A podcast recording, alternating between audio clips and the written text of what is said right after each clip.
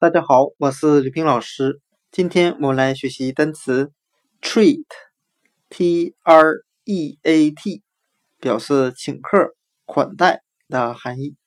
我们可以用词中词法来记忆这个单词 treat，请客、款待。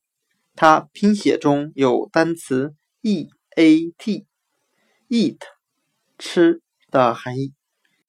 treat，t r E A T，请客款待，它拼写中的后三个字母 E A T，就是我们学过的单词 eat，吃，吃饭的吃。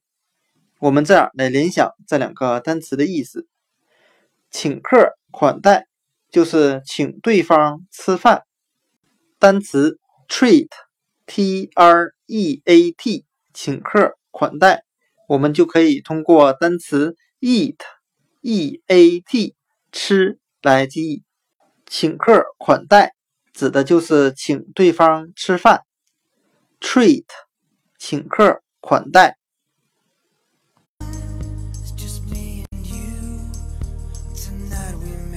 dream